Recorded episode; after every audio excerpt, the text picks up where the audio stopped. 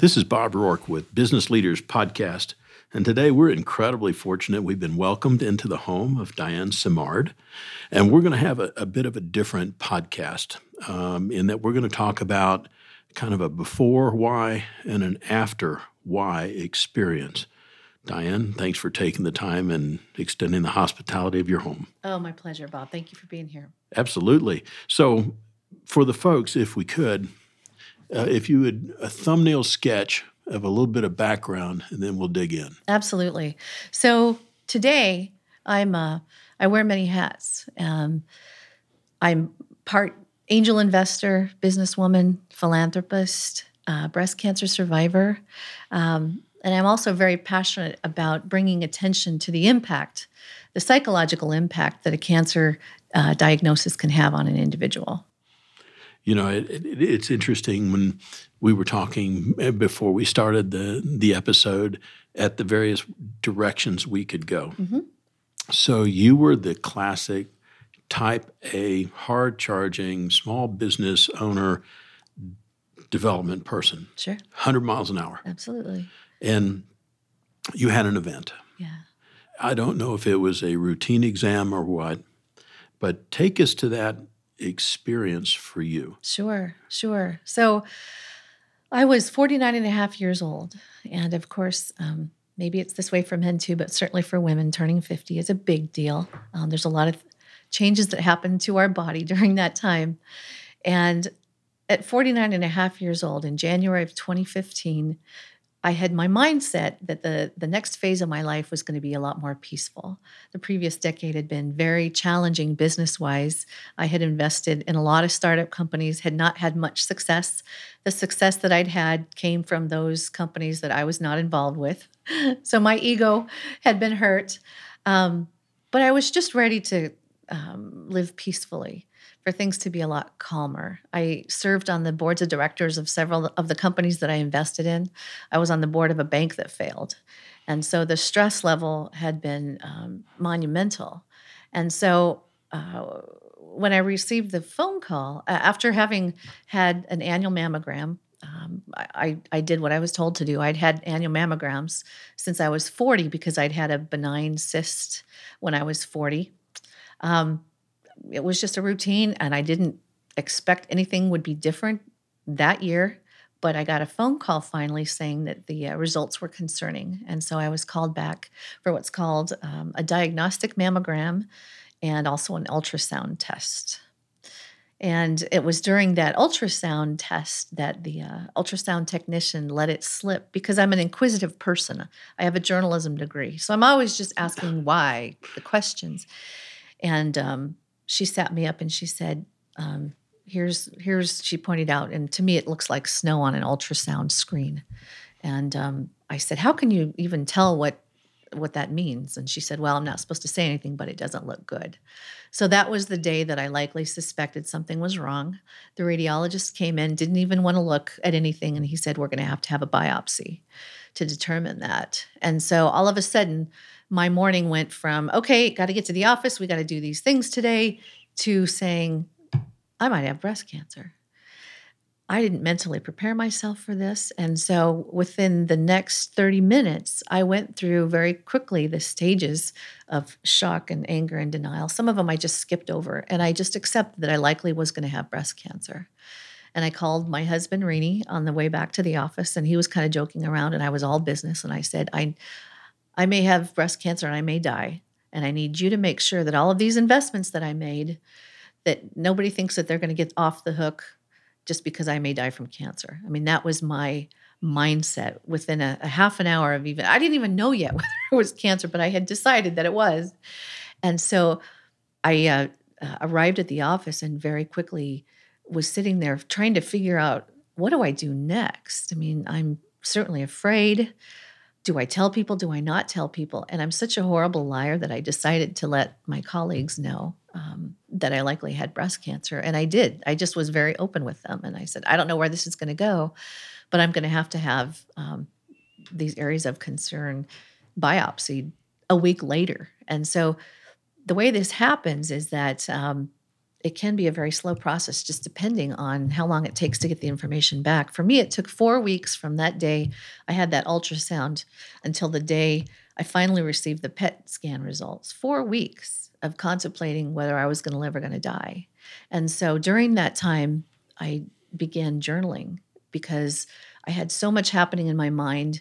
Um, I was speed reading through cancer books that I ordered just because I should all of a sudden start eating healthy, start eating better, doing all these things because that's what you do in business. Is and I'm a fixer. Is you just you do these things. So um, it sounds a lot like what you would do with some of your startup issues. Yeah, What's the problem? Absolutely. We'll go ahead and charge forth. You know, and uh, to segue just a second, looking back on how you approached and told everybody what was going on. Uh-huh. If you had that to do over again, would you do that the same way? Yeah, I would. And that's who I am. Um, I just have to be honest and um, not to get it off my chest, but just to say, I'm freaking out right here. And if I'm, if I burst into tears, this is going to, this is why sure. I'm scared. And so I just wanted my coworkers. And so, um, they really didn't know what to do with me because, oddly enough, I'm the solutions person. I'm the one that they go to when their lives are, um, they're having challenges, or to cry on my shoulder. So it was very alarming and startling for my coworkers to see, oh my gosh, she's so strong, she's so in control.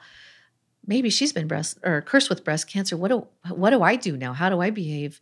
How can we be there for her because she's always been there for us?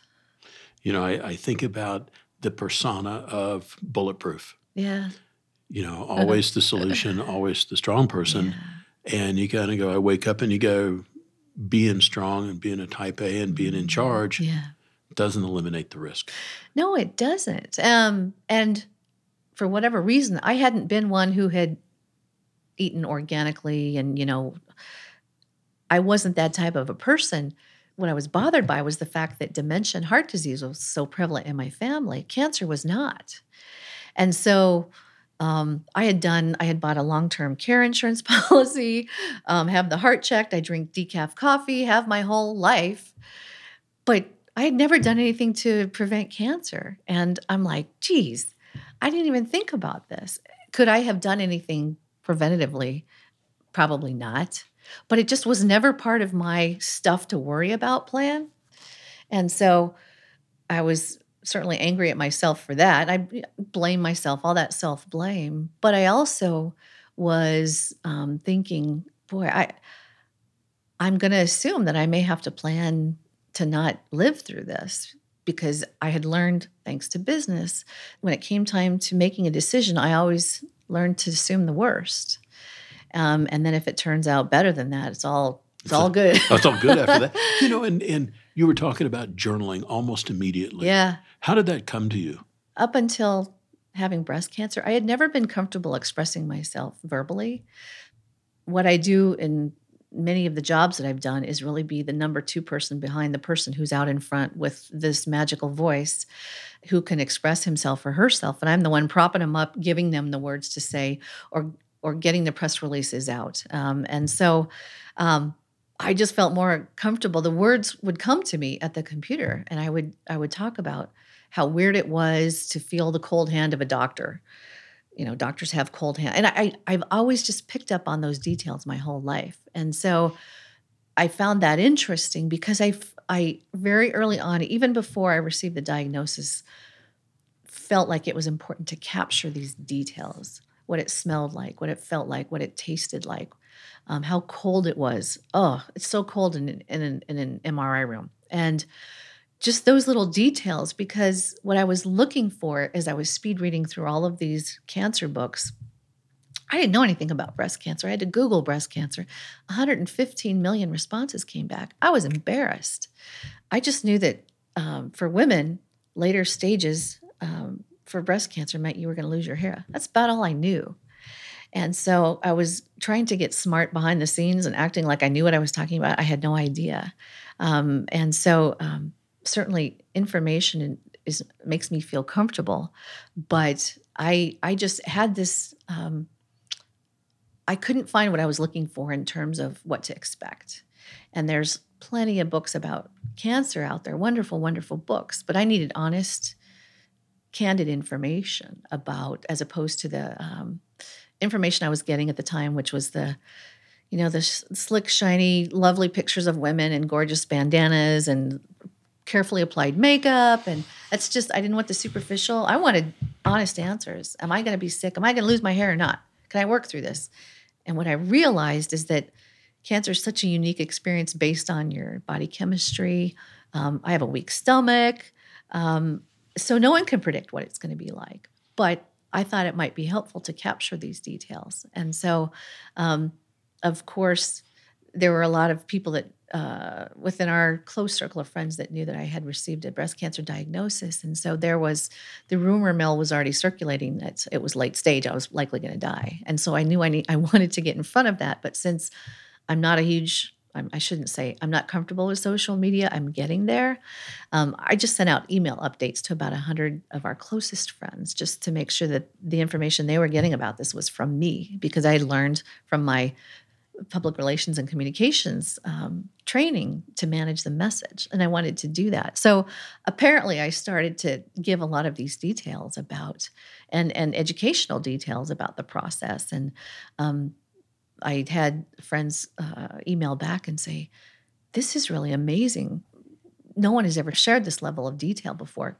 Please give us more. And so i just would that was my outlet. In fact, so much would jumble up in here during those four weeks of biopsies and tests and more tests and doctor visits and fear and um, that by the time I um, received the results of the PET scan, which ended up thankfully, I learned that the the breast cancer had not um, gone any further than my lymph nodes. That um, I had a plan. I knew what exactly what I was going to do if it was terminal. I and and that brought me comfort, believe it or not. Was so you had your courses of action from yeah, your business absolutely, yeah. and you know things in a logical, linear order. And so, so when I did receive the phone call from it was from my surgeon, that, and she and I played phone tag. And oh my gosh, you know you can't leave a voicemail and say whether or not you have cancer.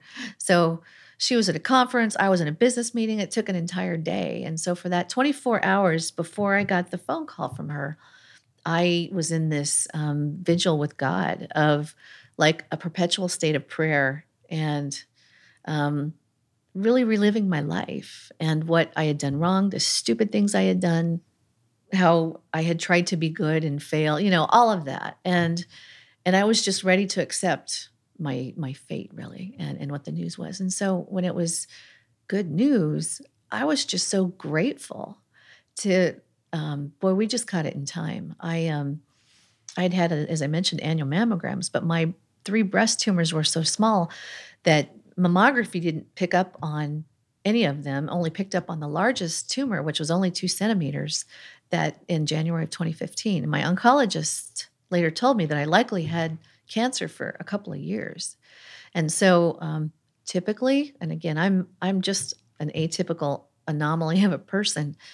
Typically, those initial tumors get much larger before it spreads to the closest lymph nodes. Mine didn't. So during that four weeks of all these tests, all the doctors would, you know, you know, we need to try to figure out whether and no one could feel them. So the self breast exam, everything mm-hmm. that they tell you know, I did all that.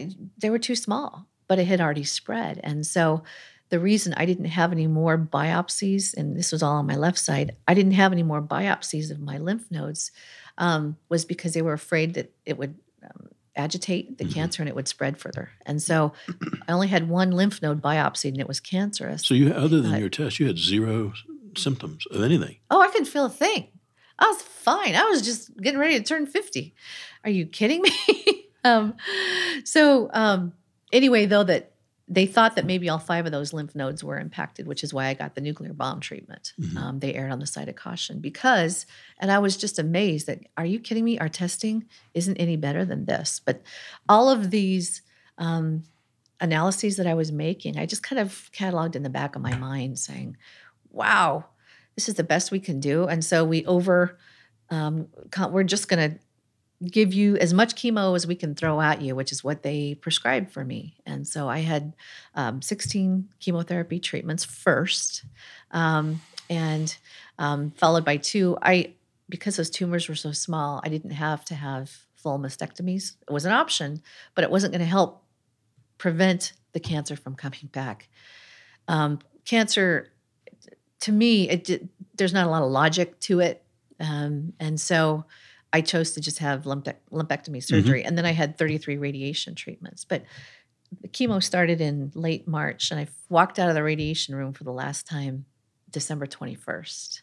So it was a good 10 months of treatment. And so um, a lot of time, um, I, I did work as much as I could through this. I wouldn't call it full time. I certainly wasn't worth much at work because I couldn't retain anything. I felt nauseous almost all the time during the five months of chemo.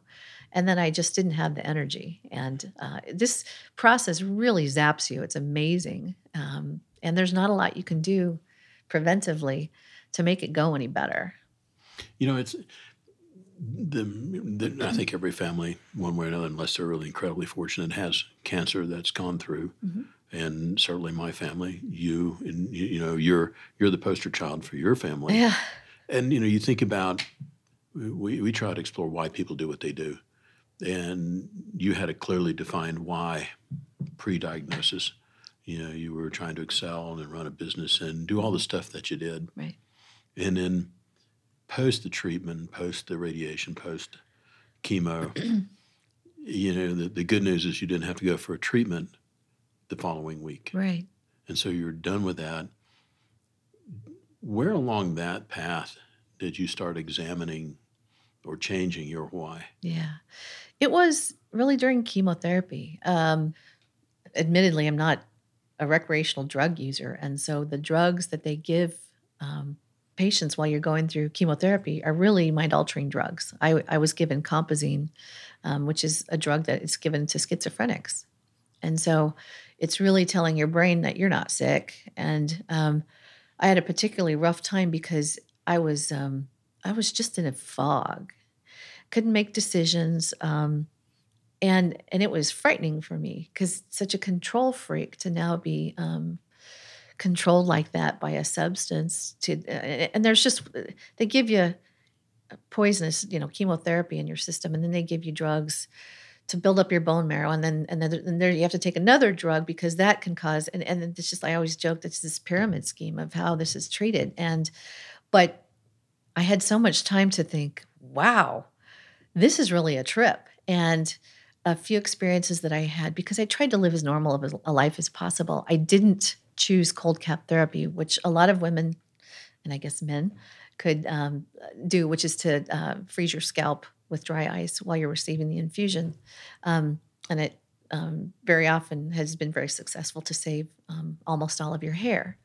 My oncologist in February of 2015 said she had had one patient who had used cold cap therapy, had been very successful, but it had caused a lot of headaches and it was very painful for her. And she said, um, but it's still so new in this country. Of course, in Europe, they had been doing it for decades because they do everything before we do here. Um, it had just been started to be allowed here in this country, the, the, way I understand it. But she said, my oncologist said, we don't have any statistical data yet that proves whether or not cancer cells can still hang out in your scalp um, because the chemotherapy is not getting to it. I said, that's it. Mm-hmm. I'm, I'm not going to take that chance because I'm a data driven person. I need statistics. I need, you know, all of that. And I said, I don't like the thought of losing my hair, but I'm going to do it because I'll never be able to look at myself again to make a, a decision like that. But I trust me, I do respect those that do want to keep their hair. It's it just wasn't my choice, mm-hmm. and so um, that was an example of I'm like, wow, isn't it amazing how I should be making all these decisions based on emotions? I'm, you know, am I going to live? Am I going to die? But I went back and I made very logical, thoughtful decisions. That's a challenge it's you know I think if you're in a heightened emotional state mm-hmm. and you know you're already altered by whatever drug they poisoned you with this week, and then you're supposed to make a rational, perhaps you know, sure. life preserving or ending decision. Yeah. yeah. At this juncture, looking back from the tail end of all the treatments mm-hmm. into the diagnosis that you received, would you do something different today with the knowledge you have now? Yes, only because the knowledge I have now and this is a segue into sort of the next chapter of my life, is that there are a number of extraordinarily um, important improvements that will be made in this cancer treatment process. And I try not to overgeneralize because there's so many different kinds of cancers and the treatments are very different. A lot of it has to do with how we're capturing data. And for example, um, in my post cancer life, I'm trying to focus my um, interests now in areas and businesses that are forcing change within the system that impacts how this process and the treatment process works. And an example is um, a company called Qalibre MD. It's Q A L I B R E MD.com is their website. And I'm um, a new um, uh, advisor for them on the board of advisors for them. What they are doing is is is really I think they're going to force change in the industry. So right now, in my situation, I had that ultrasound, and then I had to have a, a biopsy to determine whether or not um, the tumor that they had or the spot they had located was indeed cancerous. And then after that happened, then I had to have a breast MRI to see if there was any more cancer that they hadn't been able to see on ultrasound. Um, and they saw more, they saw two more. And so I had to have those biopsied. And so what Qalibre MD is introducing is a way to um, and I'll try to explain this as generally, and I'm going to overgeneralize, but to really um, assign digitally, numerically, um, data points, biomarkers, if you will, and assign numbers to those to say this spot may be uh, a fatty tissue, and we're going to assign it this number. This is definitely cancer, and it's going to have its own number, and they can eventually define what kind of cancer. And so, what they're going to do, I believe, I hope, is to um, do away with um, perhaps biopsies because the, the, the data that they get will clearly 100% identify through an MRI image that this particular spot is indeed cancerous or some other kind of disease. So the data is, uh, uh, is created by the MRI machine and is fed back into algorithm or whatever they yeah, have. Exactly. So so the data exists currently. Mm-hmm. It just wasn't interpreted data. Correct. They're interpreting it and in, in such a way that, and there's a million biopsies performed every year in this country. And I had six of those million done in my year. That's a dubious um, honor. yeah. And, and, and again, another side story why um, I'm so passionate about doing whatever we can to help make this process more efficient is that we knew that there were three breast tumors and we found that out through three biopsies, one of which was a vacuum assisted biopsy, which is as horrendous as it sounds. That tumor was on my chest wall. So they literally have to go in with what I call the Hoover vacuum cleaner and slurp away all of the tissue to get to that tumor. And um, that was one of the more horrifically painful parts of this but i went for a second opinion because you know in business that's what you do you get you get three quotes for this bid and you know that's what we're trained to do so i thought i'm going to I'm going to go for a second opinion consult. And I did, and it was a very efficient process. But um, my primary provider, where I had already decided I was going to be treated, um, they had looked at my right side and they were convinced that there was no cancer anywhere on this right side or in my lymph nodes. But the second opinion doctors said, well, we see that on the MRI that you had, there's one, we're seeing one lymph node that appears larger than the other on your right armpit. And there's no one has given an indication or an, written an explanation of why that is, why they're not concerned. So we're going to have to biopsy that right side. So I, I was, I, I, it's in my book, and I said, because of someone's inattention to detail, I'm going to be butchered yet again. And, but I, I went along with it because I had so much to do. I didn't have time to solve all these problems. I had to get rid of cancer and get ready for chemotherapy. So I just through the journal, through my in my mind, I just kept, kind of kept this list of like, wow, this we can do better. We have to do better. And um, I can't imagine for someone who, I guess, isn't as organized or is certainly just completely freaked out and afraid. How do you go through this if you don't have the great support network? And I had an amazing support network, and I was still a mess. And so I had to write everything down capture every detail. That's what brought me comfort. Well, you know, I, I, as as you were talking, you mentioned book, uh-huh. and folks are going to go, "What book? yeah, what book? Yeah. What book is that?" So, so um, thank you. Um, after I finished my uh, formal treatment, um, so many of my inner circle of friends encouraged me to publish my diary, basically. And that's what I set out to do. But I hired a writing coach because I was trained as a journalist to report facts, to report what people tell me.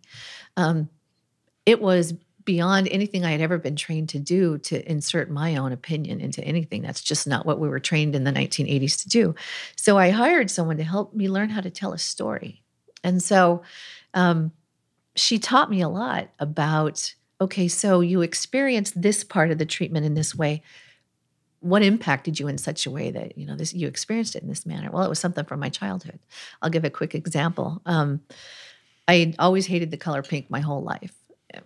I just am a, you know, I'm a girly girl to some degree, but I've hung out in a man's world, and I'm usually the only woman on a board of directors or whatever. That that has happened to me a lot, and so I've sort of gotten used to it. But when I realized, and and um, the whole breast cancer pink campaign is wonderful because it brings incredible attention. Because one in seven or one in eight women are going to deal with this in their lifetime.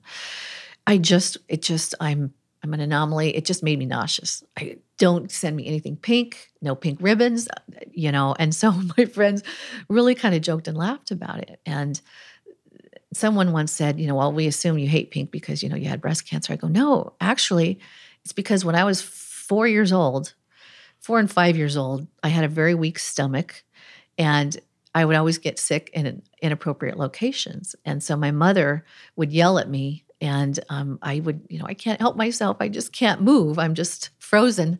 Um, but she would always make me take Pepto Bismol after getting sick in an inappropriate location. It was my punishment. And so I was like, wow, I hadn't ever put two and two together until I had the time over 10 months of feeling horrible and worrying what whether I would ever feel good again to really reflect and ponder on some of these things. And then the journaling. And I just discovered so much about myself and why I do the things that I do, why I'm passionate about the things that I am, and why some stuff doesn't even bother me.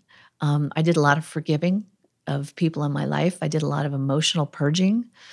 And I just emerged a, a much more grateful, happy, joyous person. You know, I, I, was thinking as you were talking, so we're at the end in December. Uh-huh. Your treatments are done. And I presume then there's a PET scan or something that says you're done and we don't have to do anymore. And then I think about what's going through your mind. So you've been through this crucible, for lack of a better term. Yep, I call it a crucible. Yep. You know, and, and so you're on the other side of treatments. You're coming into the holiday season. Yeah. What was going on in your mind? So I was so grateful. Um, you know, I went, um, I grew up in central Nebraska, so we went back to visit my family. And my family, most of my family hadn't seen me. And so I had, oh, probably three quarter, my hair was about an inch long. So it was still post chemo hair, but it wasn't like freakish. And so. So you did lose your hair? Yeah, I did. No, I did. And um, I actually shaved my head before the hair fell out because I needed to be in control. But my hair, hmm. my yeah. hair was um, halfway down my back. I had spent two hundred dollars every six weeks to have my hair colored and cut, and I'd done that for years. And that's how why I was like, oh, this just this just sucks because I've spent so much money on all this hair and now it's on the floor.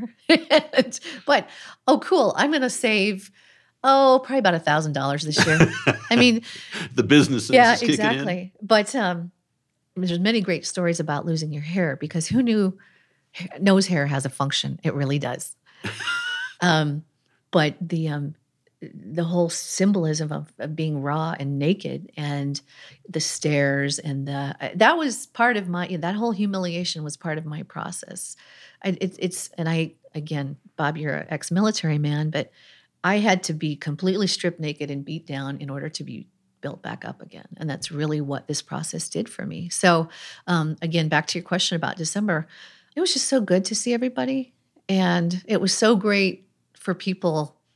I could tell that they were comforted because I was. Um, I look. I was starting to look healthy again, and I wasn't scary. And because this, this is frightening. It's frightening to be next to someone who has cancer. I know that but um, gave a lot of extra long hugs. Saw a lot of family that I hadn't seen in a long time.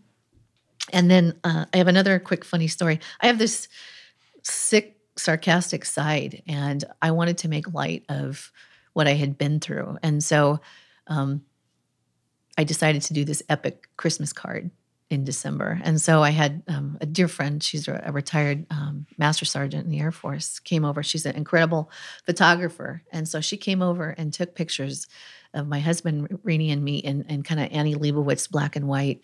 Very, um, just you look at the picture, and uh, she shot just a headshot of him and me. And my eyes are closed, and I'm snuggled up next close to him. And he's looking at the camera, you know, with this determined, you know, big and and i'm just i have a faint smile and um, my eyes are closed like i am so glad this year is over. And um, the photo alone brought people to tears but then i had to add a sarcastic remark at the bottom and i said here's to fewer bad hair days in 2016 love diane and Rennie and um, most of our friends were like some were mortified that i would make fun of mm-hmm. myself like that but that i just I needed to get past this. And that was humor was my way of just saying, Hi, I lived, I survived treatment. It's for me, it wasn't just surviving cancer, it's surviving treatment. Yeah, the treatment, they do their level best to oh, kill you. God almighty, do they? Yeah. And um, yeah, and and and of course, kind of going back, especially chemo was definitely the hardest part for me because I have that princess stomach with the Pepto Bismol and everything. And but there were other people who were like, "Oh yeah, chemo? Are you kidding? This is a this is a breeze." Um, and so I went through times when I was really down on myself because I'm weak and I'm not thriving through cancer like everybody else seems to be. And so, uh, but I was in an open infusion room, and which is, um, well, it has its pros and cons. I'll just put it that way. And so I capture a lot of those conversations also in my book. Yeah, and uh, for the folks that don't that, so basically, there's an IV pole. Yeah. In the bag of your custom cocktail. Yeah and and the lazy boy lounge chair and um and which, you're there for um for the the adriamycin cytoxan that was a three hour infusion that's a long time to be sitting still yep it is and um uh, adriamycin which they call the red devil um, is red because it's so toxic that if any and i again you can see my port scar Mm-hmm. Uh, right here. It probably can't. It probably doesn't show up. Very it looks well, like you got shot. Yeah, yeah. It's it's just a little little indentation there.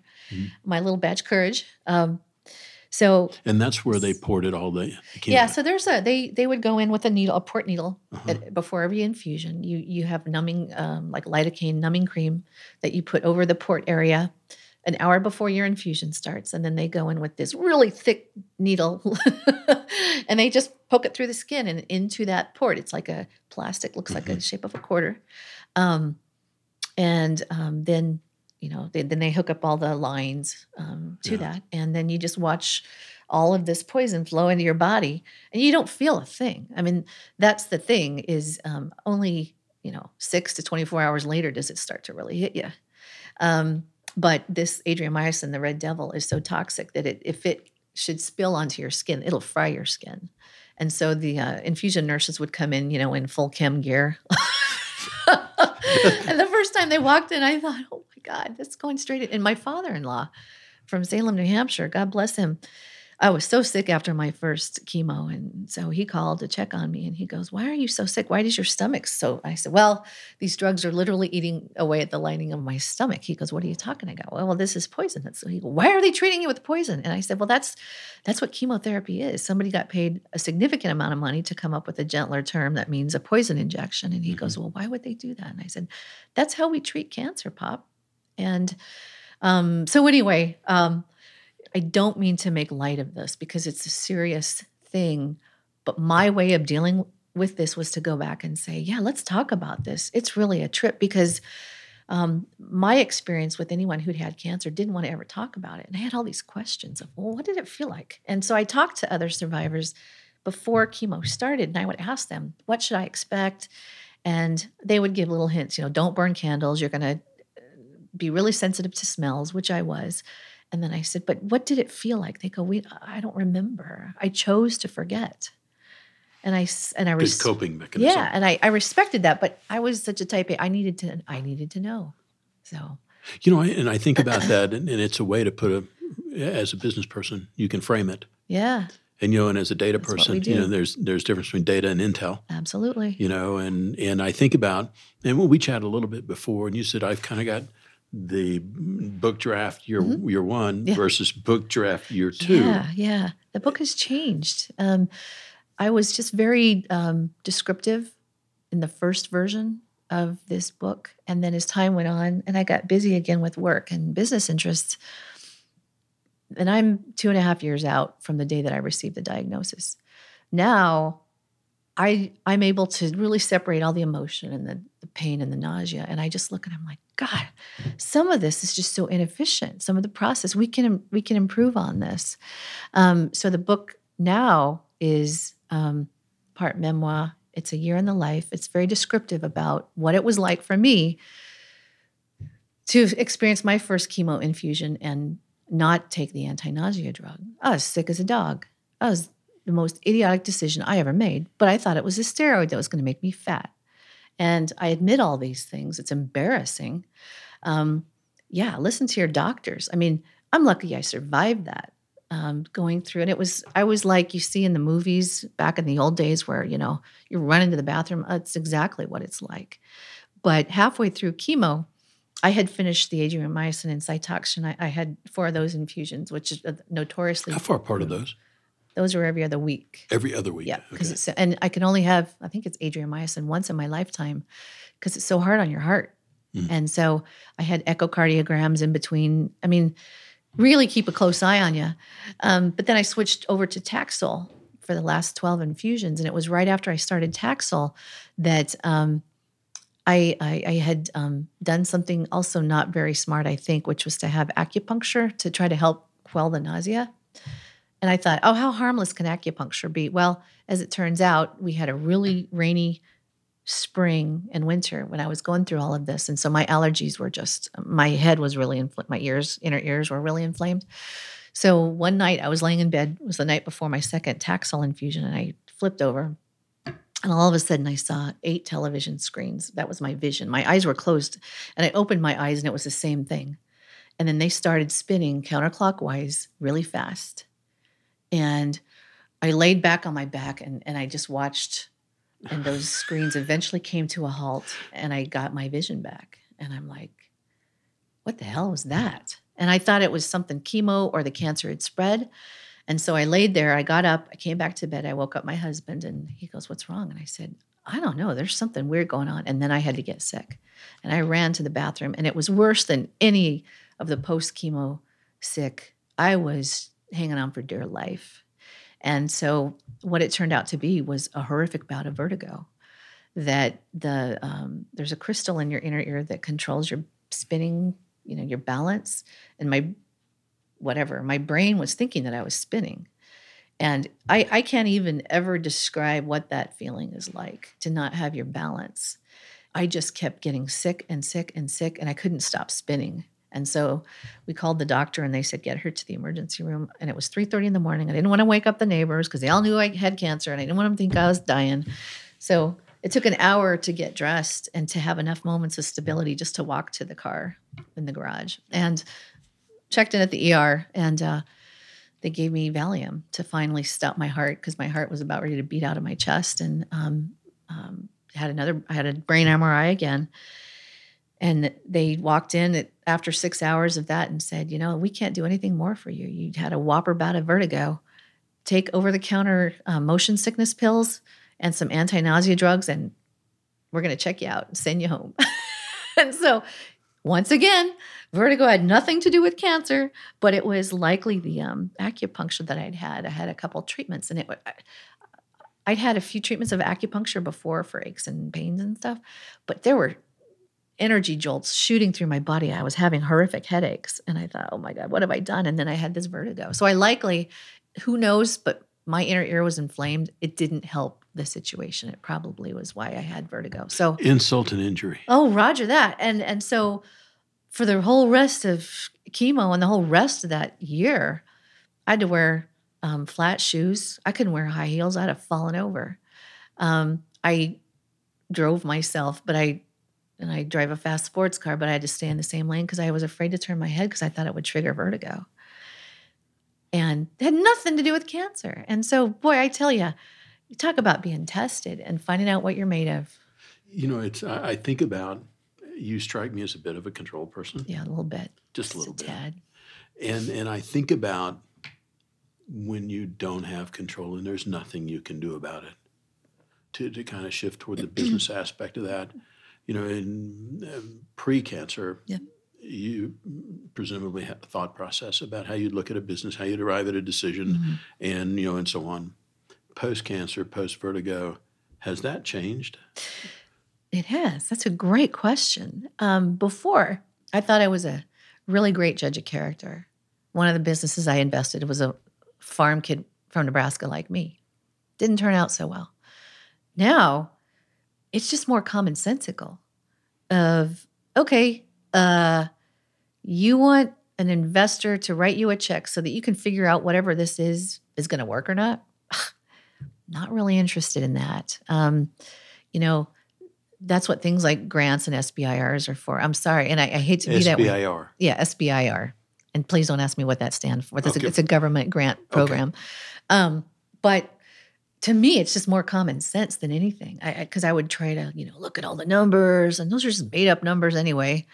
And now I'm like, hmm, do I understand it? Do I think it'll work? Is there a need?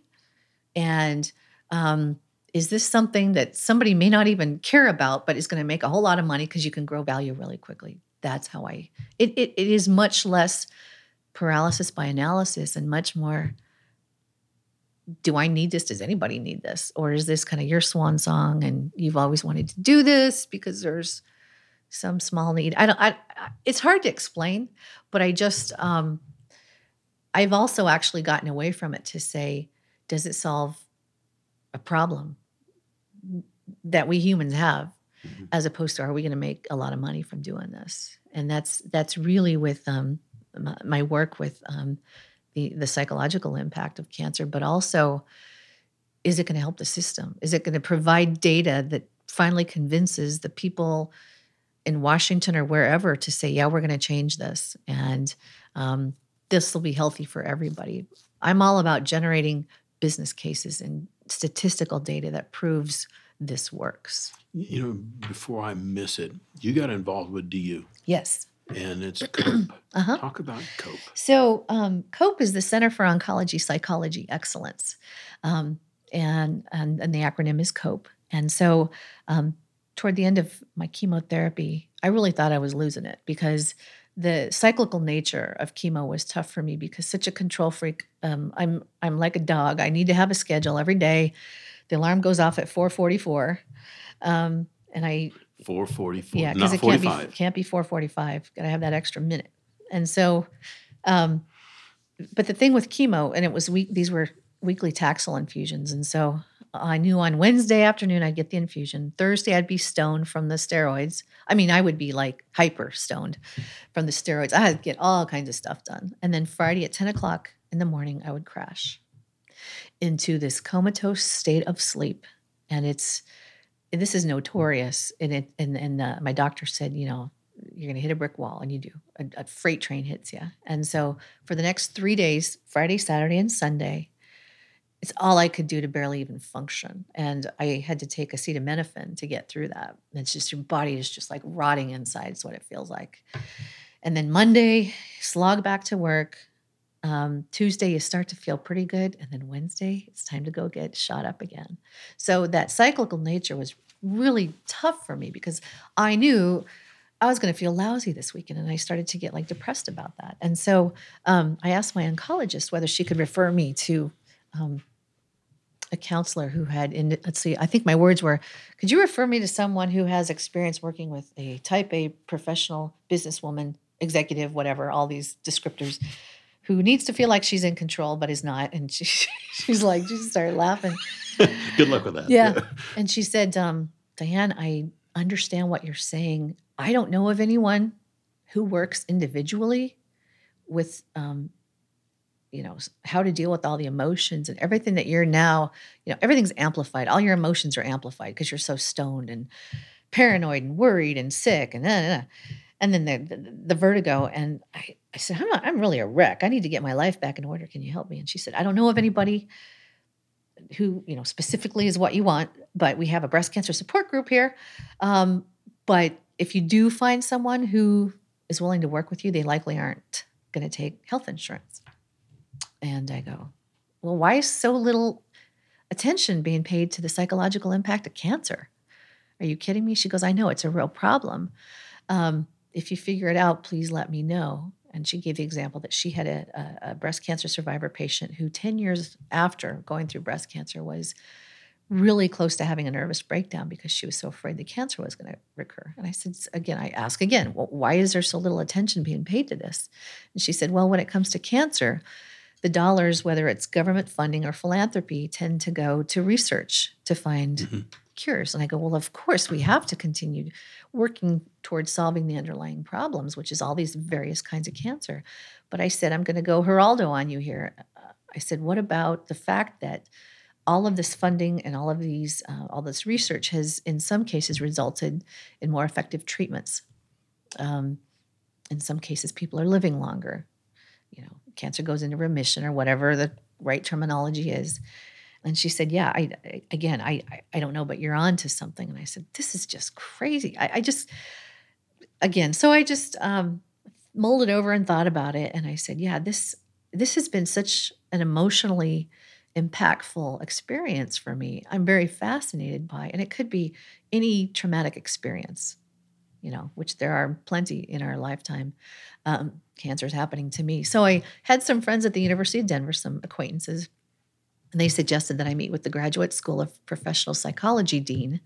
Um, that acronym is GSPP. And again, this is um, the um, where licensed psychologists are trained. And um, GSPP at the University of Denver actually um, graduates the highest number of licensed psychologists in the whole state of Colorado. Who knew that? Um, so anyway, I met the dean, and we had a very, and I shared my talk. You know, I was in there. I had finished chemo but I was weak and I was having hot flashes because now I was in menopause and I had no hair. And I'm telling my story and to a bunch of psychologists who I know are there going, oh, but but um, where do we start? Yeah, woo. Um, anyway, um, the dean, Dr. Shelley Smith Acuna, said, Diane, she's so eloquent. She said, she's so great. She said, Diane, just love your story and, and what you're saying is very true. And it's um, it's a an up and coming area of interest and it's called health psychology. And I go, oh, well, of course, you know, it's not just, you know, obvious traumas, any you know, heart disease, all of the health stuff can cause, you know, some kind of trauma. And she goes, yeah, it's something that we're looking at here, but we have yet to offer a specialty in health psychology. And I go, okay. Um, and she suggested I meet one of her professors, Dr. Nicole Taylor Irwin, who um, had a lot of experience as a clinician working with um, cancer patients and survivors. Um, so I met with Dr. Taylor, and um, she was from Iowa, and of course I'm a farm kid from Nebraska, so we bonded. And um, but we just started talking about her training, and and I said, so how did you get your training to know the ins and outs of cancer and to know what to say and to how to help cancer patients? And she said, well, I got my training at the postdoc level. And I go, why? Well, she said, because nobody's offering this kind of training at the graduate level while, while they're still still in school. And of course, I said, well, why? and she goes, I don't know.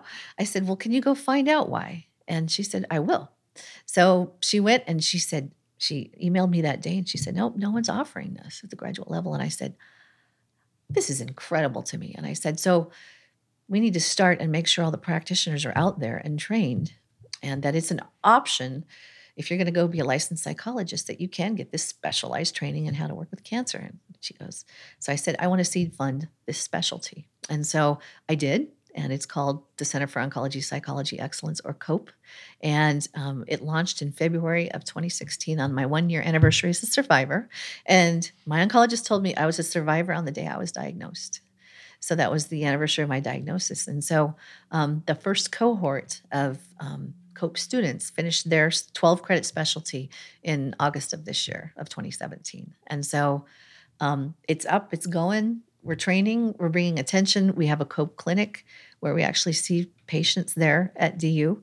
Um, and so, yeah, I, I just am now fascinated by um, the psychological impact of cancer and again, not necessarily just as you're going through the treatment process, but for years afterward. Because I've met plenty of survivors who are one to two years out and they just continue with this depression like mm-hmm. state. It's understandable. Yeah, it is. And um, again, I'm just trying to draw attention to the fact that, uh, again, thank goodness for all the research. The treatments in some cases are more effective. We're living longer, but what kind of lives are we living? Talking about the quality of life and having resources there that, yes, you likely will have to pay out of pocket for. But, you know, things like um, for some of the terminal, whatever type of uh, illness or ailment you have, uh, anticipatory grief counseling. And, you know, it's, this is something I don't wish anybody had to go through. But the fact is, there's a lot of it. There's a lot more cancer. One in every three women, one in every two men is going to get some form of cancer in their lifetime, according to the National Institutes of Health. That's a lot, it's beyond alarming. And so um, I'm just trying to help bring attention to this to say, let's let's look at uh, a treatment plan comprehensively and let's just not dispense more pills to deal with the depression let's let's have sit down conversations. And it's beyond support groups are wonderful for some people. I'm not a very good support group person because i'm too busy analyzing everybody else. So when it gets to me i'm like drooling and i, I don't i don't know. I don't even i've never even thought about this but i never say anything intelligent so i stay away from groups. Um, but just drawing attention, bringing attention to this and to say, you know, once you walk out of whatever treatment room for the last time, you're not done because you're going back every, I'm still going back every four months to see my oncologist. I have graduated now. I only have to have slammograms once a year. Um, I had to have those every six months before, and so it you don't just get to walk away and cancer's over. Um, my um, line that I'm going to have trademarked is cancer is never invited and cancer never leaves. Well, it's kind of like the aviation business. A good friend of mine said, you know, taking off is optional.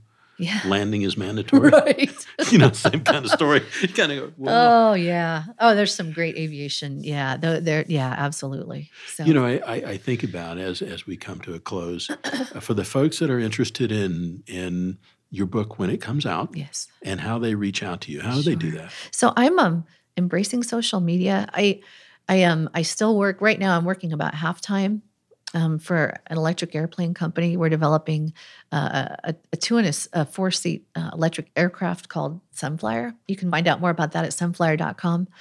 But I'm also um, trying to now separate myself from just the business interests, and I'm devoting the rest of my time to finishing this book, which I, I really hope to publish after the first of the year. Um, I'm very active on LinkedIn. And as I get more time, I hope to have more help to be a Facebooker and to be um, more present on social media.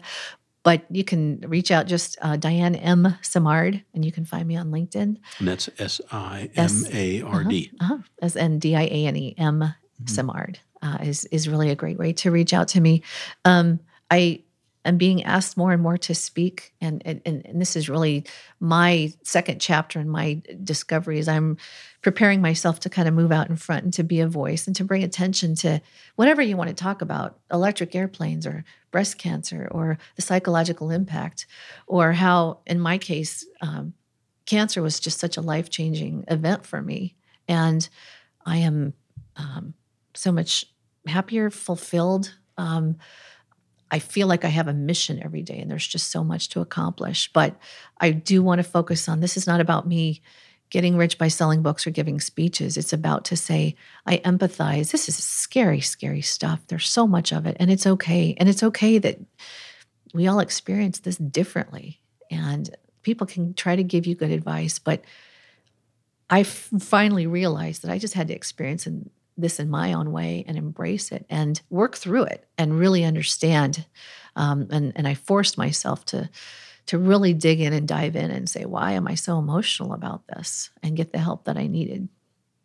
Diane, it's been fabulous. Oh, thank you so much. You know, and, and, you know, and I can't imagine anybody listening to this that hasn't had cancer somewhere in their family. I've certainly had it throughout my family's history, right. and so um, I appreciate your candor and your willingness to share, Absolutely. and in particular your advocacy for the issue. My so. pleasure. Always, always happy to talk about it. Thank you so much. You bet.